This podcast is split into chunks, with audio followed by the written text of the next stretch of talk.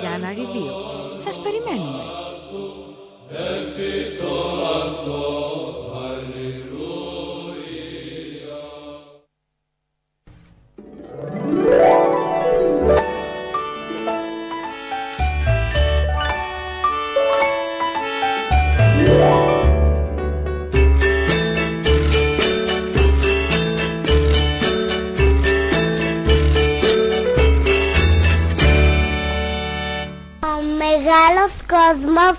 των μικρών παιδιών.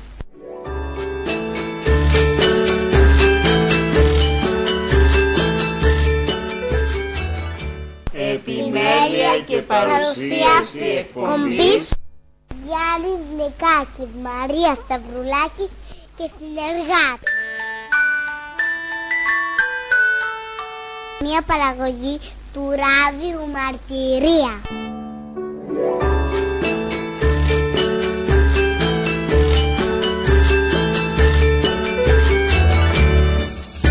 Καλημέρα αγαπητοί ακροατέ του Ράδιο Μαρτυρία. Ο μεγάλος κόσμος των μικρών παιδιών είναι και σήμερα κοντά σας. Εδώ από το ραδιοθάλαμο τους ραδιοφωνικού σταθμού της τροπική μας Εκκλησίας. Είναι φορές, ε, αγαπητοί ακροατέ του Ράδιο Μαρτυρία, που κανείς θέλει να πει πολλά για τον καλεσμένο, αλλά η, η στάση ζωής του και ο τρόπος που έχει μέχρι τώρα διαγάγει τα του βίου του είναι τόσο σεμνός που πραγματικά μας δημιουργεί μια χαρά και μια θέλη, θέληση να πούμε εμείς τουλάχιστον δύο λόγια για αυτόν τον άνθρωπο. Σήμερα καλεσμένο μας είναι ο Παναγιώτης ο Πετράκης. Είναι πρόεδρο, με την ιδιότητά του τον καλέσαμε του Προέδρου του Ομίλου Αντισφαίρησης Σούδας όπου έχει προσφέρει σημαντικό έργο και συνεχίζει να προσφέρει. Είναι από τους ανθρώπους που με ήρεμο, δυναμικό τρόπο προχωράει και πολιτεύεται στα του κοινού καλού, του ομίλου και ούτω καθεξής και έτσι έχουμε μια περίπτωση που δεν θα τον έχετε δει να προβάλλετε στις εφημερίδες, δεν το έχετε δει στα τηλεοράσεις. Είναι απλός, λιτός και πάρα πολύ δημιουργικός. Με την τον Παναγιώτη Πετράκη μας συνδέει μια μακρόχρονη σχέση φιλίας από το Πολυτεχνείο Κρήτης και ε, είμαστε στο ίδιο τομέα. Να καλωσορίσω λοιπόν τον Παναγιώτη Πετράκη και να χαρώ που για πρώτη φορά είμαστε μαζί και στο ραδιόφωνο. Ευχαριστώ για τα καλά σου λόγια Γιάννη. Καλημέρα σε όλους τους ακροατές. Και σε ακούω. Άστε καλά. Είπαμε λοιπόν ο Όμιλος Αντισφαίρησης Σούδας. Πότε ιδρύθηκε περίπου; Ο Όμιλος Αντισφαίρησης Σούδας ιδρύθηκε το 1991. ε, η, τον φιλοξενούν οι εγκαταστάσεις του ναυταθλητικού ε, Ομίλου. στο, ομίλου στη Σούδα, του ναυταθλητικού κέντρου στη Σούδα. Στεγάζονται αρκετοί όμιλοι εκεί. Ποια και τμήματα όπως έχει; είπα τα πρώτα του βήματα γίνονται το 1991. Το... Ποια τμήματα έχει το Όμιλος Αντισφαίρησης Σούδας; Ο δικός μας όμιλος διαθέτει δύο τμήματα. Το τμήμα τέννις και το τμήμα ποδηλασίας. Μάλιστα. Ενεργά τμήματα, γιατί στο καταστατικό του έχει κι άλλα, αλλά ενεργά τμήματα είναι αυτά τα δύο. Έχουμε μάθει ότι το... και τα δύο τμήματα πάνε πολύ καλά. Έχουν μεγάλες επιτυχίες και πόσα παιδιά αλήθεια φιλοξενείτε στο... στα... στα αθλητικά αυτά τμήματα; Όσο, θα ξεκινήσω λίγο πρώτα με την ποδηλασία. Η ποδηλασία είχε πάρα πολλές ε, επιτυχίες παλαιότερα. Ε, πέρασε κάποιες δυσκολίες τα δύο τελευταία χρόνια, αλλά ανακάμπτει πάλι και έχει όχι μεγάλο αριθμό παιδιών, αλλά ξεκινάει με 8 παιδιά, 10 περίπου αθλητές και ήδη οι επιτυχίες ε, αρχίζουν ε, να φαίνονται και πιστεύω ότι θα έχει το μέλλον είναι πολύ αισιόδοξο. Οι παλιότερες επιτυχίες της ποιες ήταν; Είχε πάρα πολλές επιτυχίες, πανελλήνιες, πανευρωπαϊκές, πάρα πολλές. Έτυχε κάποιο γεγονός που φύγανε αρκετά παιδιά, ένας προπονητής, τα πήρε μαζί και έτσι έπεσε το τμήμα. Αλλά τώρα αρχίζει και ανακάμπτει το τμήμα ποδηλασίας και πιστεύω ότι και αυτό θα έχει πλέον αρκετές επιτυχίες πάλι. Μάλιστα. Όσον αφορά το τμήμα τέννης, στο οποίο ναι, μεν είμαι πρόεδρος, είμαι και πιο αρμόδιος γι' αυτό, γιατί έχουμε χωρίσει. Δηλαδή, Τις αρμοδιότητες συνήθως σε ένα κάποιος από μέλος το του Συμβούλιο Διοικητικού Συμβουλίου, ασχολείται, ναι, με το, την ποδηλασία και κάποιο με το τέννη. Όσον αφορά το τμήμα τέννη, έχει τεράστια πρόοδο κάθε χρόνο τα τελευταία χρόνια. τη στιγμή αυτή να πω πρώτα για ότι φιλοξενούμε 130 παιδιά, αθλούνται 130 130, παιδιά. με πολύ Ναι, μεγάλος αριθμός. Και ένας ε, αριθμός γύρω στους 60 ενήλικες, Συν 60 ενήλικες; συν 60 ενήλικες. Αυτό είναι... Ε, έχουμε πέντε προπονητές που ασχολούνται με αυτή τη διαδικασία της άθλησης και όπως είπα και πριν ε, κάθε χρόνο ανεβαίνουμε σταδιακά και έχουμε φτάσει πλέον σε ένα επίπεδο να είναι από τους πιο δημιουργικούς και με επιτυχίες σε πανελλήνιο ομίλους στην επίπεδο. Ελλάδα, στην Ελλάδα. Ναι, πιστεύω ότι τόσο μεγάλος αριθμός παιδιών και με ενήλικων είναι πραγματικά εντυπωσιακά μεγάλος. Σημαίνει μια πολύ καλή οργάνωση, σημαίνει μια καλή, πολύ καλή ατμόσφαιρα. Και σημαίνει... Πιστεύω ναι, ότι το βασικό, πιστεύω το βασικό ε, για να λειτουργήσει ένας αθλητικός όμιλος είναι καλή συνεργασία. Και όταν λέω καλή συνεργασία μεταξύ εργαζομένων, προπονητών και διοίκησης. Και μεταξύ των μελών του Διοικητικού Συμβουλίου, γιατί και αυτό είναι πολύ σημαντικό, γιατί αν υπάρχουν προστριβές, όπως καταλαβαίνεις, ε, αυτές μεταφέρονται και μες στα γήπεδα και στους αθλούμενους με τις συνέπειες, τις Και- κακές συνέπειες. Όμως δεν υπάρχει αυτός στον ομιλό μας, υπάρχει πάρα πολύ καλή συνεργασία σε όλους τους τομείς και πιστεύω ότι αυτό είναι και το μυστικό που έχουμε τις επιτυχίες τα τελευταία χρόνια. Κύριε Πετράκη, πραγματικά θέλουμε να πούμε ότι ένας, ένας κούκος δεν φέρνει την άνοιξη, αλλά ένας την πρωτοφέρνει. Γιατί τι εννοώ με αυτό, ότι ε, ο πρόεδρος είναι αυτός που δημιουργεί την ατμόσφαιρα μέσα σε- σε ένα σύλλογο. Ο πρόεδρος με τη στάση του και με τον τρόπο του είναι που δημιουργεί τις συνθήκες εκείνες για να ανθίσουν όλα αυτά τα πράγματα. Συν το Διοικητικό Συμβούλιο οπωσδήποτε, συν τους όλους αυτούς μαζί, αλλά η καλή διάθεση και η καλή θέληση και η καλή στάση ζωής του Προέδρου δημιουργεί την ατμόσφαιρα μέσα στην οποία δημιουργούνται οι- και, δη- και υπάρχει δημιουργικότητα και άνθηση. Σίγουρα την ατμόσφαιρα ναι, τη δημιουργεί αυτός που είναι επικεφαλής ας πούμε κάπου.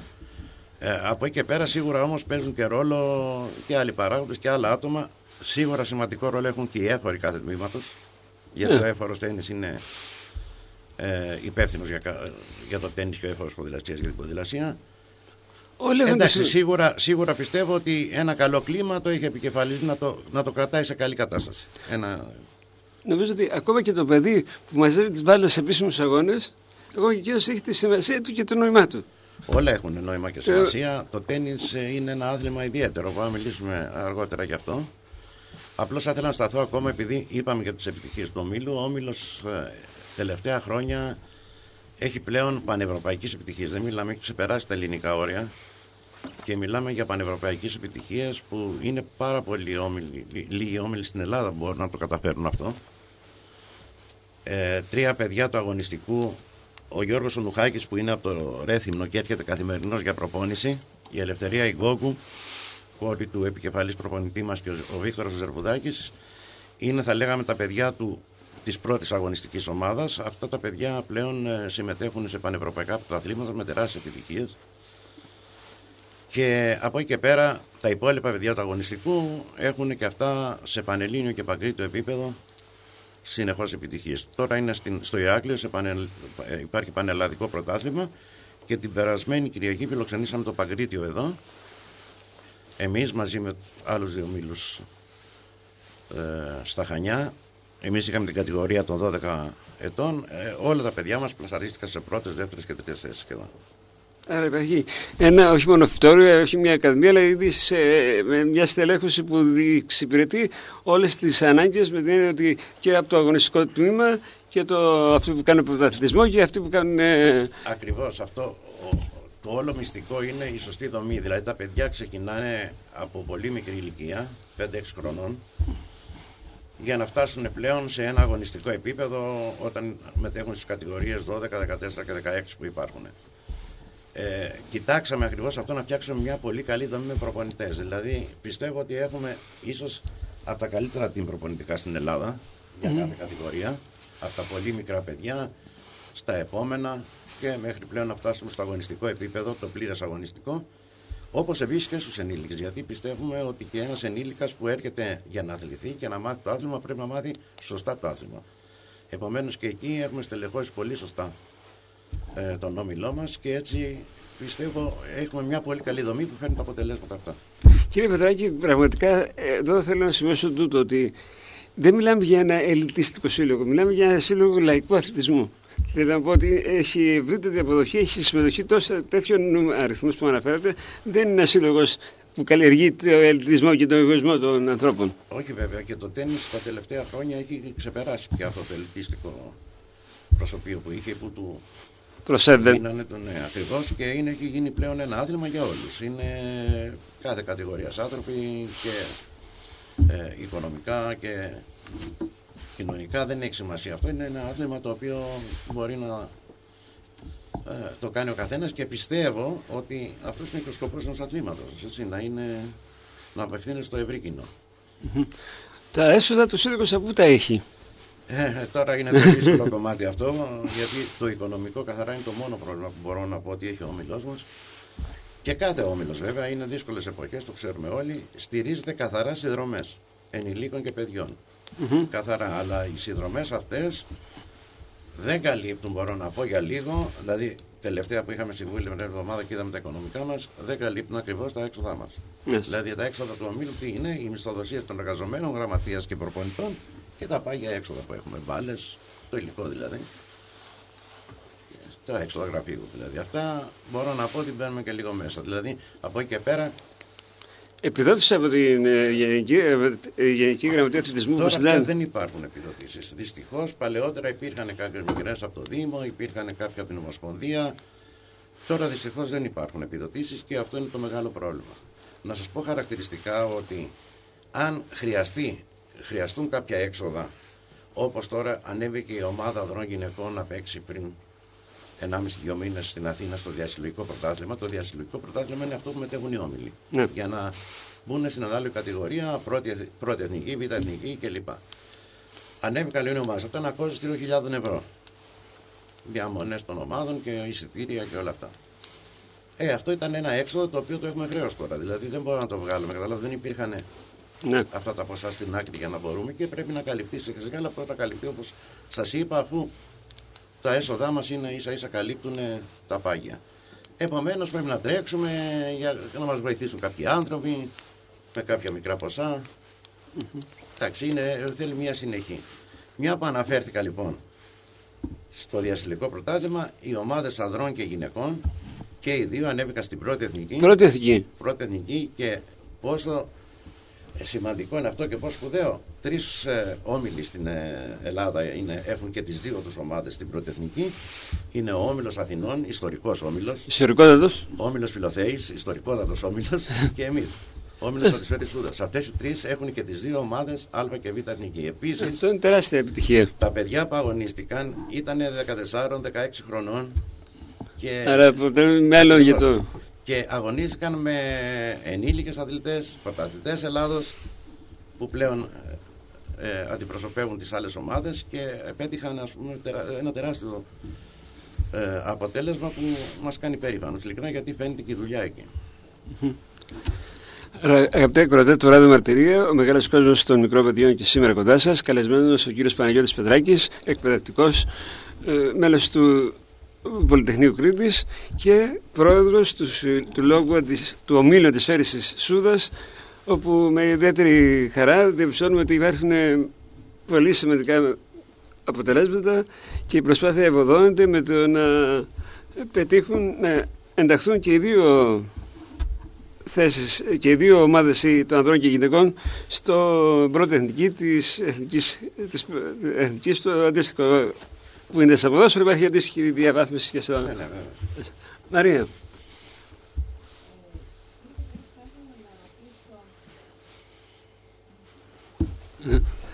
Να ρωτήσουμε την ερώτηση που θα κάνει η Μαρία. Μαρία, σε ακούμε.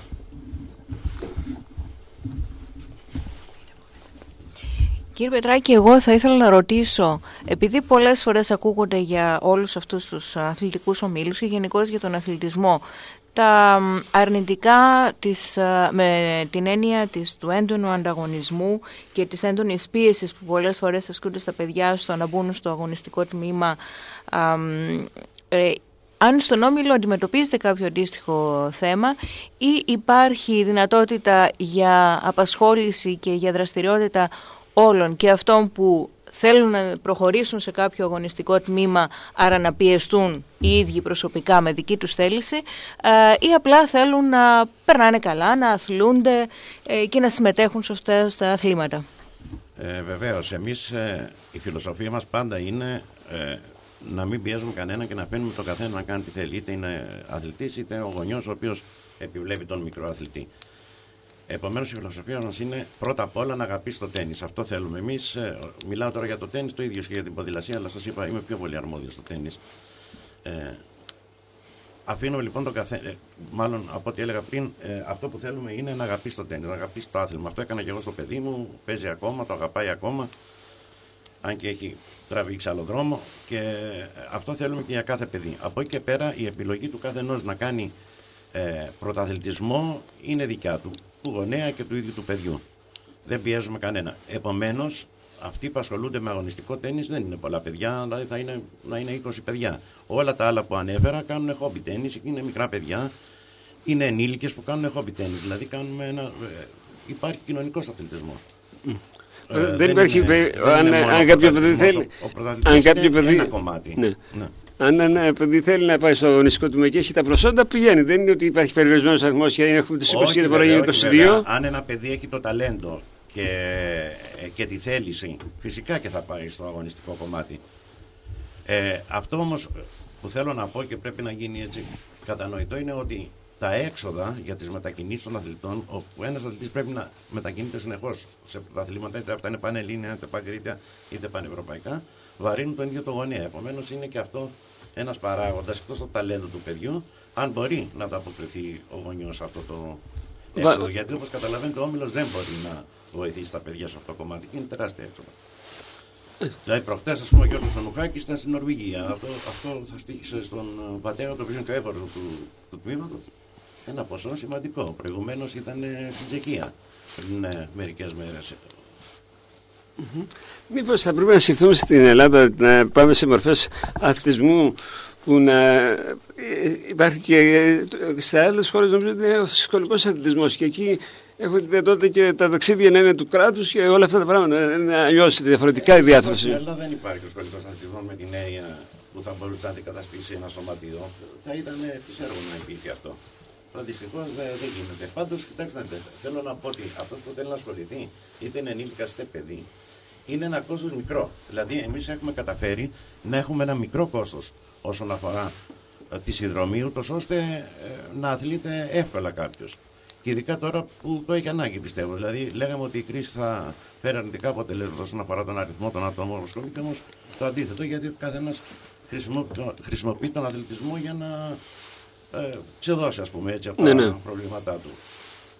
Να σας πω συγκεκριμένα, εμείς είναι 50 ευρώ οι ενήλικες το μήνα και τα παιδιά ξεκινούν από 30 μέχρι 35-40 και είναι τρεις φορές τη βδομάδα με προπονητή που τους μαθαίνει, εκμάθηση. Είναι, είναι... Και χρήση υλικού, με μπάλες, με, με όλα αυτά. Επομένως, νομίζω, ότι είναι πολύ, πολύ, νομίζω ότι είναι πολύ χαμηλό. Δηλαδή... Εξάλλου έχουμε τις μικρότερες στην Ελλάδα πιστεύω, σαν όμιλος. Τις χαμηλότερες. Ναι, τις χαμηλότερες. Μάλιστα. Ναι, λοιπόν, Προσπαθούμε να το κρατήσουμε εκεί. Μα είναι, δεν είναι επιτυχία με τι μικρότερες συνδρομές να έχετε το μέγιστο αποτέλεσμα. Ναι, πιστεύω ναι. Και γι' αυτό δηλαδή μας ευχαριστεί, γιατί πιστεύω ότι όλη η δομή που έχουμε φτιάξει είναι σωστή. Η δομή. Να σας μεταγράψουμε στα ε, πολιτικά για να κάνετε μια καλή διάθρωση. Όχι, μακριά από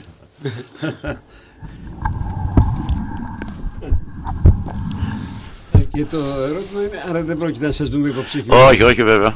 Όχι, όχι. Δεν είναι, δεν είναι του, του, χαρακτήρα, του χαρακτήρα μου, ναι, ναι. Και το... Ε, θα ήθελα στο σημείο αυτό να μας πεις, ε, ε, να μας πείτε κύριε Πετράκη, το όραμα του συλλόγου ποιο είναι από εδώ και πέρα; Έχετε φτάσει ήδη ψηλά. Τι είναι η στόχη από εδώ και πέρα; Η στόχη είναι να κρατήσουμε αυτό το επίπεδο, δηλαδή τώρα τα παιδιά του αγωνιστικού, του πρώτου αγωνιστικού, όπως το ονόμασα, ε, η ελευθερία είναι τριτηλικίου, θα δώσει πανελλήνιες και θα φύγει λογικά.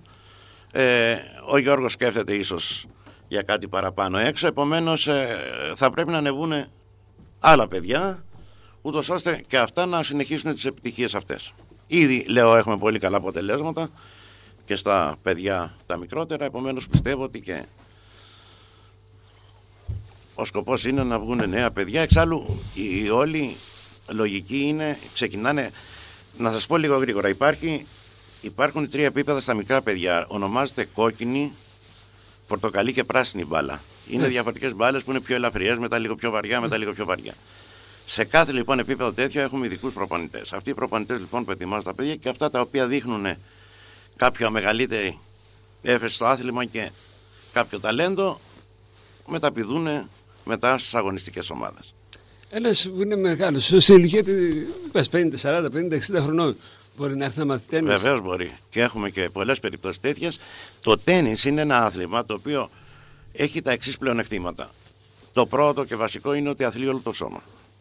Το δεύτερο και πιο βασικό βέβαια είναι ότι μπορείς να το παίξει σε οποιαδήποτε ηλικία. Μπορεί να διαλέξεις τον αντίπαλό σου, μπορεί να διαλέξεις το πόσο δυνατά θα παίξεις και επομένως μπορεί να το παίξει σε οποιαδήποτε ηλικία. Υπάρχουν αθλητές 80-85 χρονών που παίζουν Ναι. τέννις. Είναι το, πιστεύω το μόνο άθλημα που μπορεί να το κάνει κανείς σε οποιαδήποτε ηλικία, αρκεί να παίξει με τον ρυθμό που θέλει και με τον αντίπαλο που θα διαλέξει, τον αντίστοιχο. Ίσως το μόνο ανταγωνιστικό να είναι το επιτραπέζιο αντισφαίρις ή το ping pong. Ε, δεν ξέρω, δεν ξέρω. να πω την Αλλά τη αλήθεια. χαρά Αλλά που έχει της γύμναστης είναι έχει τη- σίγουρα το... έχουμε όμως έχουμε μεγάλους και αρκετά μεγάλους ηλικία και, έχουμε, και έχουν έρθει και μεγάλοι να ξεκινήσουν να μαθαίνουν. Μπορείς να μάθεις τέννη σε οποιαδήποτε ηλικία. Και- Αρκεί να το μάθεις σωστά, με τη σωστή τεχνική. Και πιστεύω ότι δεν δεν το καλλιεργεί μόνο το σώμα αλλά και το μυαλό. Σίγουρα Γιατί- το μυαλό, ειδικά στο αγωνιστικό τέννις, είναι, βασίζεται 50% σε ικανότητες και μπορεί και παραπάνω, αλλά λέω ας πούμε και 50% στην ψυχολογία. Είναι Ναι. άθλημα που είσαι μόνος σου Ε. απέναντι στον αντίπαλο. Ξέρετε, στο άθλημα του τέννις καταρχήν δεν επιτρέπεται ο προπονητής να μιλήσει καθόλου. Ο προπονητής είναι... Άρα από τη στιγμή που θα μπει ένας αθλητής στο γήπεδο είναι πλέον μόνος του. Μόνος Ναι. του με τον εαυτό του και τον αντίπαλο. Η ψυχολογία παίζει τεράστιο ρόλο. Γι' αυτό και μπορεί να δεις ένα πολύ καλό τεχνικά αθλητή να μην έχει αποτελέσματα γιατί γενικά δεν έχει καλή ψυχολογία μες στο γήπεδο και το αντίθετο. Επομένως, καλλιεργεί το μυαλό, πρέπει να είναι συγκεντρωμένος, πρέπει να αντιμετωπίζεις τις αλλαγές που γίνονται με ιδιαίτερο τρόπο. Άρα, σίγουρα και το μυαλό παίζει σημαντικό ρόλο. Και η ψυχολογία, γιατί είχαμε φιλοξενήσει εδώ στα, στο Ράδο Μαρτυρία την κυρία Μαρία Ψυχουντάκη, που είναι ψυχολόγος, είναι ειδικευμένη στο να ενισχύει και να, συμπαράσχει- να ενισχύει ψυχολογικά και να τους παρατρύνει τους, αυτούς που κάνουν πρώτο αθλητισμό στην Ελλάδα, στο Στίβο κτλ. Και είναι και αυτός ότι εσείς πετυχαίνετε χωρίς τέτοια υποστηρίξεις τόσο διεθνείς ε, Ναι, επιτυχίες. υπάρχει, Είναι σημαντικό αυτό. υπάρχει εμπειρία των προπονητών πάνω σε αυτό. Ε, θέλω να αναφερθώ λίγο στους προπονητές. Ε, καταρχήν, έχουμε επικεφαλή προπονητή τον Θανάση τον Κόκο. Θανάσης τον Κόκο ήταν πρωταθλητής Ελλάδος επί χρόνια με τεράστιες επιτυχίες και ελληνικές και ευρωπαϊκές. Είναι γυμναστής και με ειδικότητα τέννη. Οπότε ε, σίγουρα έχει τεράστια εμπειρία στο να καθοδηγεί τα παιδιά και τους υπόλοιπους προπονητές. Αυτός Χαρακτηριστικό. είναι αρχιπροπονητής. Ναι, head coach όπως τον ονομάζουμε στο τέτοιο. Χαρακτηριστικό να σας πω ότι ο Γιώργος Ονουκάκη που είπε ότι είναι από τα παιδιά που έχει μεγάλες επιτυχίες έρχεται από το Ρέθυμνο. Και έρχεται καθαρά. Α μην γελιόμαστε για τον, προ, για τον προπονητή. Δεν είναι ο όμιλος μόνο που είναι οργανωμένος. Αν δεν υπήρχε ένας καλός προπονητής, έτσι δεν είναι. Έρχεται Οι λοιπόν. προπονητές κάνουν τη διαφορά. Βεβαίως. Οι άλλοι μας προπονητές που έχουμε είναι ο Αντώνης Παπαγιανάκης, η Μαρία Εριτζάκη, η Κατερίνα Τσιτσιριδάκη, όλοι οι προπονητές ε, επιτυχημένοι και έχουμε και ε, το έναν ε, partner player που είναι και αυτός σαν μετέχει στην διαδικασία της προπόνησης, το Λεωνίδα τον Ισιωτάκη. Μάλιστα. Και το μέλη του Διοικητικού Συμβουλίου ποια είναι; Αξιόλογα μέλη έχουμε στο Διοικητικό Συμβούλιο και είχαμε πάντα. Αυτή τη στιγμή είμαι πρόεδρος εγώ, αντιπρόεδρος ο Ευκλής, ο πρώιμος ο γιατρός ο Ριλάς, στο νοσοκομείο. Έχουμε τον Γεωργάκη τον Γιώργο, τον δημοσιογράφο. Ε, την Ελένη της Σκουλά είναι γυμνάστα και αυτή και είναι, ε, δουλεύει στην ε, ε, εκπαίδευση. Ε, έχουμε και άλλα μέρη, τώρα δεν τα θυμάμαι αριθμητικά, σας λέω χαρακτηριστικά κάποιους. Ποιες είναι, οι- πού βρίσκονται οι καταστάσεις του Συλλόγου; Οι καταστάσει Του Μήλου. είναι στον αυτοαθλητικό, όμιλο, ε, κέντρο, στον αυτοαθλητικό κέντρο Σούδας. Είναι τέσσερα γήπεδα. Green set λέγονται, είναι η επιφάνειά τους. Ε, ανακαινίστηκαν, ανακαινίστηκαν πριν μερικά χρόνια και αυτό θέλω να πάμε να ευχαριστώ στο, στη Δημαρχία του Επισκουλάκη. Ήταν πολύ σημαντικό γιατί ήταν ένα έργο 100, 30 περίπου χιλιάδων ευρώ. Δεν θα μπορούσαμε να συνεχίσουμε σαν όμιλο στα παλιά γήπεδα. Ναι. Έγινε κατανοητό και φτιάχτηκαν τα γήπεδα αυτά, ανακαινίστηκαν. Ευχαριστώ και τον Δήμο, τον Τωρινό, ο οποίος προσπαθεί όσο μπορεί, έκανε στις εγκαταστάσεις αυτή τη στιγμή, τελευταίους μήνες, κάποιες ανακαινήσεις, τόσο ώστε να είναι ένα περιβάλλον όμορφο. Εντάξει. Έχουμε τη συμπαράσταση, θέλουμε τη συμπαράσταση, θέλουμε κοντά μας. Γιατί ειλικρινά σας λέω ότι είναι σαν άκρη για να καταλάβετε μια επιχείρηση για να μπορεί να λειτουργήσει που πρέπει να είσαι επιμερήσια βάσης να ασχολείσαι με αυτήν και φυσικά οι άνθρωποι της διοίκηση δεν έχουν κανένα κέρδος οικονομικό από αυτό. Μόνο ηθικό. Επομένως, δηλαδή, εγώ προσωπικά είμαι σχεδόν κάθε μέρα στον όμιλο κατεβαίνω. Ναι. Δεν δε γίνεται, τίποτα δεν γίνεται τυχαίο και από μόνο του. Ε, Βέβαια, ναι. Πράγμα, εγώ σαν γονιός, πώς θα καταλάβω ότι το παιδί μου έχει έφαση στο τέννη ή σε κάποιο άλλο άθλημα. Εντάξει, Πώς πιστεύω- θα καταλαβαίνω ότι να το πάω στο τέννη ή να το πάω στο μπάσκετ, να το πάω κάπου αλλού; Και σε ποιες ηλικίες πρέπει να ξεκινήσει; Ε, Πιστεύω μικρές ηλικίες. 5-6 χρόνων ένα παιδί θα πρέπει ίσως να ασχοληθεί με κάποιο άθλημα. Πιστεύω όπου και να πάει, οι, προ- οι προπονητές οι αντίστοιχοι έχουν τη δυνατότητα να κρίνουν αν ένα παιδί μπορεί να συνεχίσει το άθλημα αυτό ή του ταιριάζει ένα άλλο άθλημα. Εγώ πιστεύω ότι κάθε παιδί ε, θα έχει έφεση σε κάποιο άθλημα. Το θέμα είναι να το βρει. Ναι, αυτό Από είναι. εκεί και πέρα ε, εξαρτάται σε ποιο επίπεδο θες να φτάσεις. Γιατί όπως είπα και το χόμπι τέννη είναι. ή το χόμπι, χόμπι γενικά άθληση είναι σημαντική. Δεν είναι ανάγκη να γίνουν όλοι πρωταθλητές. Ναι. Εξάλλου μπορεί να μην έχουν τα περαμένου να γίνουν πρωταθλητές. Να είναι πολύ καλοί, αλλά όπως είπα, δεν έχουν καλή ψυχολογία, δεν τους αρέσουν οι αγώνες, δεν, δεν, δεν, δεν μπορεί να μην. Μπορεί να έχουν τα τεχνικά στοιχεία Ακριβώς, και να μην ναι. έχω τα- Ακριβώς. Θέλει τα πολλά άλλα να που- συνδυάσεις για να γίνεις πρωταθλητής σε ένα άθλημα. Ναι, θέλει συνδυασμό και Ακριβώς. ψυχολογίας και, και, και τα λοιπά. Δεν είναι μόνο ένα που η συνταγή είναι δεδομένη και θα το μπορέσουμε να το. Ακριβώς, αλλά όλα είναι θεμητά. Δηλαδή το να μάθεις ένα άθλημα και να το παίζεις δεν είναι μόνο απλώς για να ασχολείσαι και να αθλείσαι. Είναι πιο σημαντικό πιστεύω. Το πιο σημαντικό είναι αυτό. Πώς μπορεί κανείς να εγγραφτεί στο σύλλογο, Πού πρέπει να πάει για να εγγραφτεί και αν πρέπει να, είναι, να αθλείται και χωρίς να αθλείται μπορεί να γίνει ένας Όχι, σύλλογο. όχι. Ναι, θα σας πω. Λοιπόν, κάθε Σεπτέμβριο Μαρίο. γίνονται οι εγγραφές και μέσα στον χρόνο γίνονται, αν υπάρχουν θέσεις group. Κάθε Σεπτέμβριο γίνονται εγγραφές, έρχεται κάποιος, δηλώνει ότι θέλει να παρακολουθήσει μαθήματα τέννη και να μπει σε κάποιο group. Και από εκεί και πέρα, ανάλογα το επίπεδό του, αν έχει παίξει, αν δεν έχει παίξει, αν είναι αρχάριος και ξεκινάει μόλις, δημιουργούνται group, groups τα οποία με ένα Εντάξει. πρόγραμμα εβδομαδιαίο, όπως είπα, τριών ωρών κάθε εβδομάδα με προπονητή, εντάσσεται σε ένα group λοιπόν. Α, εγώ δεν θέλω να μπω στο σύλλογο, στο, να κάνω προπόνηση, να μάθω τέννις, αλλά θέλω να βοηθήσω το σύλλογο. Χάρη. Τι μπορώ να κάνω; Εντάξει, ο σύλλογος, ε, όπως είπα, οργανω... σε οργάνωση είναι οκ. Εντάξει, σας είπα, το οικονομικό κομμάτι είναι το πρόβλημα. Εντάξει, εμείς δεν θέλουμε γενικά να επιβαρύνουμε κανένα. Εντάξει, όταν βρεθεί ανάγκη, ίσως ζητήσουμε κάποιες μικρές χορηγίες από ανθρώπους φίλους και πολύ. Φίλους καθαρά. Ναι. Δεν απευθυνόμαστε στο Σε- ευρύ κοινό να λέμε είμαστε από τον όμιλο της Φεριστούδας και θέλουμε αυτό και θέλουμε εκείνο, αν μπορείτε κλπ. Όχι, μιλάμε σε φίλους. Ή όταν να Άρα μας έχετε βοηθάει. πολλούς- για άρα να- έχεις πολλούς και καλούς φίλους. Εντάξει, ε, έχω μια βοήθεια από την Ελλάδα, μικρό ποσά, μην νομίζετε. Δηλαδή, μιλάω τώρα για 200 ευρώ το χρόνο, δεν είναι κάτι τεράστια ποσά. Ναι, ναι. Η ΑΝΕΚ μας κάνει εκτός στα εισιτήρια όταν ταξιδεύουν τα παιδιά. Ε, υπάρχουν κάποιοι φίλοι που δίνουν τα αντίστοιχα ποσά, μιλάμε για τέτοια ποσά μικρά. Μάλιστα. Αλλά όλα αυτά οδηγούν σε ένα τέτοιο θετικό αποτέλεσμα. Είναι... Ναι, ναι, και όταν μιλάω για φίλους, μιλάω τώρα για μετρημένοι στο ένα, δα- στο ένα χέρι, έτσι, δεν είναι. Στα Ναι, δάχτυλα ναι. του ενός χεριού, δεν μιλάμε τώρα για. Και το, το μυστικό της ηρεμίας σας και του τρόπου που δι, δι, διηγείτε με τόσο καλά αποτελέσματα, ποιο είναι το μυστικό; Εντάξει, το μυστικό είναι ίσως να έχει κανείς την ικανότητα να λύνει τα προβλήματα. Προβλήματα υπάρχουν πάντα. Εντάξει, υπάρχουν κάποια στιγμή. Δεν είναι δυνατόν και ειδικά σε ένα χώρο που υπάρχει η, πρωτα- γίνεται πρωταθλητισμός ε, θα υπάρχουν κάποια προβληματάκια αλλά πιστεύω ότι με καλή θέληση και με ηρεμία λύνονται. Η ηρεμία πιστεύω ότι είναι και η συζήτηση. Δεν νομίζω ότι είναι κάτι άλλο. Μάλιστα. Άρα πρέπει να... ε, Το πρόβλημα μας συχνά στην Ελλάδα είναι ότι δεν ξέρουμε να ακούμε. Και Ναι, εντάξει. ε, φαίνεται σε αυτό έχετε επιτυχία ιδιαίτερα στο ότι μπορείτε να ακούτε τον άλλο και να προσέχετε τι λέει και να έχετε επίγνωση της κατάστασης σε όλες τις τις διαστάσεις. Σίγουρα, σίγουρα. Θέλει προσπάθεια αυτό. Δεν λέω ότι είναι όλα εύκολα. Δηλαδή θέλει προσπάθεια, αλλά πιστεύω ότι πάμε σε ένα καλό δρόμο. Μάλιστα. Ώρα Ελλάδος 12 παρα 10, 12 παρα 9 πρώτα λεπτά, Σάββατο αρχές του Φλεβάρι και είμαστε εδώ στο θάλαμο του σταθμού της τοπικής μας εκκλησίας στα Χανιά 95,5 και δια του διαδικτύου www.inca.gr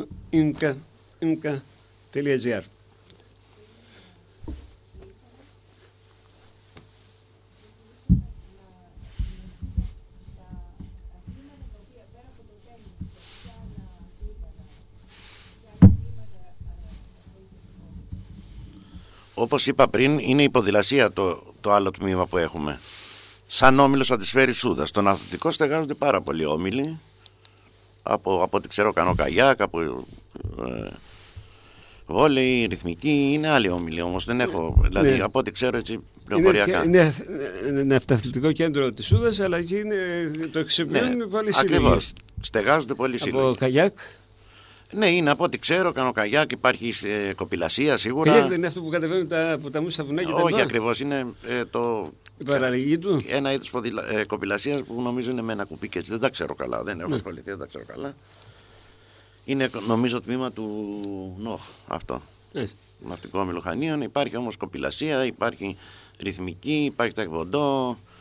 Υπάρχουν, τώρα δεν τα ξέρω ακριβώς όλα. Υπάρχουν τρει-τέσσερι όμιλοι που στεγάζονται Καλλιεργούν στο ένα- μεταθλητικό ανάλογα κέντρο. αθλήματα. Ναι, ναι. Και το δικό σας ε, στοίχημα ποιο είναι, τι θέλετε ακόμα να, πετύχει, να διατηρηθεί, θα το κατάσταση αυτή σε αυτό το επίπεδο το Ακριβώς, υψηλό. θα διατηρηθούμε σε αυτό το επίπεδο. Δεν θέλουμε κάτι παραπάνω. Εξάλλου δεν υπάρχουν δυνατότητες για κάτι παραπάνω. Ένα παιδί, για παράδειγμα, που ε, θέλει μετά μεγαλύτερα πράγματα, δεν μπορεί να τα κάνει στη Σούδα και δεν μπορεί να τα κάνει στην Ελλάδα, πιστεύω. Πρέπει να φύγει έξω. Όπως ξέρετε, λίγοι Έλληνες αθλητές του τέννη γίνονται επαγγελματίες. Ε, πιστεύω το. δε- Όχι, δεν υπάρχουν ταλέντα. Πιστεύω ότι τα χρήματα είναι αυτά που πρέπει να διαθέτει κάποιος. Και από εκεί και πέρα δεν έχουν δημιουργηθεί αντίστοιχες μεγάλες σχολές στην Ελλάδα. Θα πρέπει να πάει σε κάποια σχολή. Ποιος έξω. θεωρείται ο μεγαλύτερος ε, σ- ο- στην Ελλάδα ε, διαχρονικά ο καλύτερος ε, Εντάξει, αυτή τη ταινίστας. στιγμή υπάρχει ένας πολύ καλός ταινίστας. Είναι ο Τσιτσιπάς. Ήδη συμμετέχει σε Grand Slam μεγάλα. Ε, πιστεύω ότι θα έλεγα ότι υπήρχαν και πολλοί παλαιότερα, αλλά πιστεύω ότι αυτός είναι ο καλύτερος που έχει φέρει τις καλύτερες επιτυχίες. Τώρα. Υπάρχει αυτή τη στιγμή επίσης η, η Σάκαρη, είναι η κόρη της Κανελοπούλου της παλιάς πρωταθλήτριας. Που και αυτή φέρνει πολλά αποτελέσματα. Η Δανιλίδου παλιότερα, όπως ξέρουμε, που έχει ξεκινήσει και από τα Χανιά. Ποια ήταν; Η Δανιλίδου, Έλληνα Ναι, Δανιλίδου. Αυτοί, αυτοί, και άλλοι είναι μεγάλοι αθλητές, αλλά σίγουρα για να φτάσει κανείς στο επίπεδο. Κάποτε υπήρχε κάποια δάρα ή δεν θυμάμαι καλά. Ε, Όχι, δεν- σε άλλο άθλημα θα ήταν. ναι, ναι. Σε άλλο άθλημα θα ήταν. Εν πάση περιπτώσει, σας λέω ότι πρέπει να πας σε μια σχολή έξω, να διαθέσεις αρκετά χρήματα. Που είναι για επαγγελματική πλέον. Ε, ναι, για να πεις ότι θα συνεχίσω επαγγελματικά το τέννη ή θα ανεβώ σε ένα άλλο επίπεδο. Δηλαδή, από εκεί και πέρα, μια επαρχιακή πόλη δεν μπορεί να προσφέρει κάτι. Αλλά ούτε και πιστεύω ένας όμιλος Αθηναϊκός. Αν έχει το ταλέντο και την ικανότητα και Ακριβώς. την μπόρεση, τότε μπορεί να πάει να ανοίξει τα φτερά του για. Εντάξει, ούτε η Ομοσπονδία δυστυχώς έχει τη δυνατότητα. Δεν, δεν λέω δεν, δεν έχει τη θέληση, αλλά τη δυνατότητα δεν την έχει να προσφέρει σε ένα αθλητή που είναι μεγάλο ταλέντο και θα κάποια βοήθεια. Στους Ολυμπιακούς Αγώνες, πώς γίνεται η, η, η πρόκληση, πώς φτάνει κάποιος στους Ολυμπιακούς Αγώνες; Ξέρουμε. Ε, πιστεύω βαθμολογίες πάνω αυτά. Όπως και στην Εθνική Ελλάδος, εμείς έχουμε στην Εθνική Ελλάδος παιδί, τον Γιώργο Τονουχάκη, ε, βάσει βαθμολογίας πάνω αυτά. Μάλιστα. Άρα και αυτό είναι μια επιτυχία ότι έχουμε αθλητή στην Εθνική Ελλάδος και έχουμε και τον προπονητή μας. Γιατί συνήθως ο προπονητής του προαθλητής είναι και ο αντίστοιχος της Εθνικής. Στην ομάδα, στην κατηγορία Μάλιστα. που παίζει. Μάλιστα. Άρα να λοιπόν και μια ακόμα επιτυχία Βεβαίως, που είναι δίνεται καθαρή σε μια εθνική επιτυχία. ομάδα. Δεν είναι... Βέβαια, βέβαια. Να σας συγχαρούμε κύριε Πετράκη, να σας ε, ευχαριστήσουμε για την εδώ παρουσία σας, για τις πληροφορίες που μας δώσετε και για το, κυρίως για το έργο το οποίο έχει παραχθεί υπό την προεδρία σας και είναι πολύ καλό και αποδεδειγμένο ότι είναι επωφελές για τον τόπο και για τους ανθρώπους του. Και εγώ σας ευχαριστώ πολύ. Χάρηκα Γιάννη που σε είδα, δεν βλεπόμαστε συχνά τελευταία. Ενώ βρισκόμαστε σε καθημερινή βάση παλιότερα. Αλλά παρόλα αυτά Στο τώρα τα Πολυτεχνείο. μαθαίνω, δεν τα μάθα τότε. ναι, ναι. Σε ευχαριστώ πάρα πολύ. Αγαπητοί ακροατές του Ράδιο Μαρτυρία, να ανανεώσουμε το ραντεβού μας για το επόμενο Σάββατο. Να ευχαριστήσουμε και τη Μαρία που ήταν και στην ηχοληψία και να ανανεώσουμε το ραντεβού μας για το επόμενο Σάββατο με υγεία.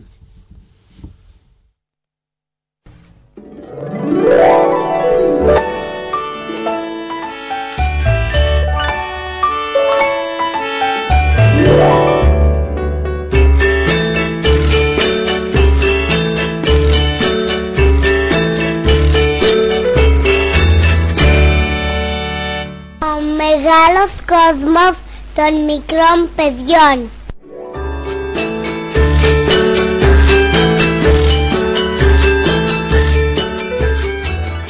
Επιμέλεια και παρουσίαση εκπομπής Γιάννης Νεκάκης, Μαρία Σταυρουλάκη και συνεργάτη.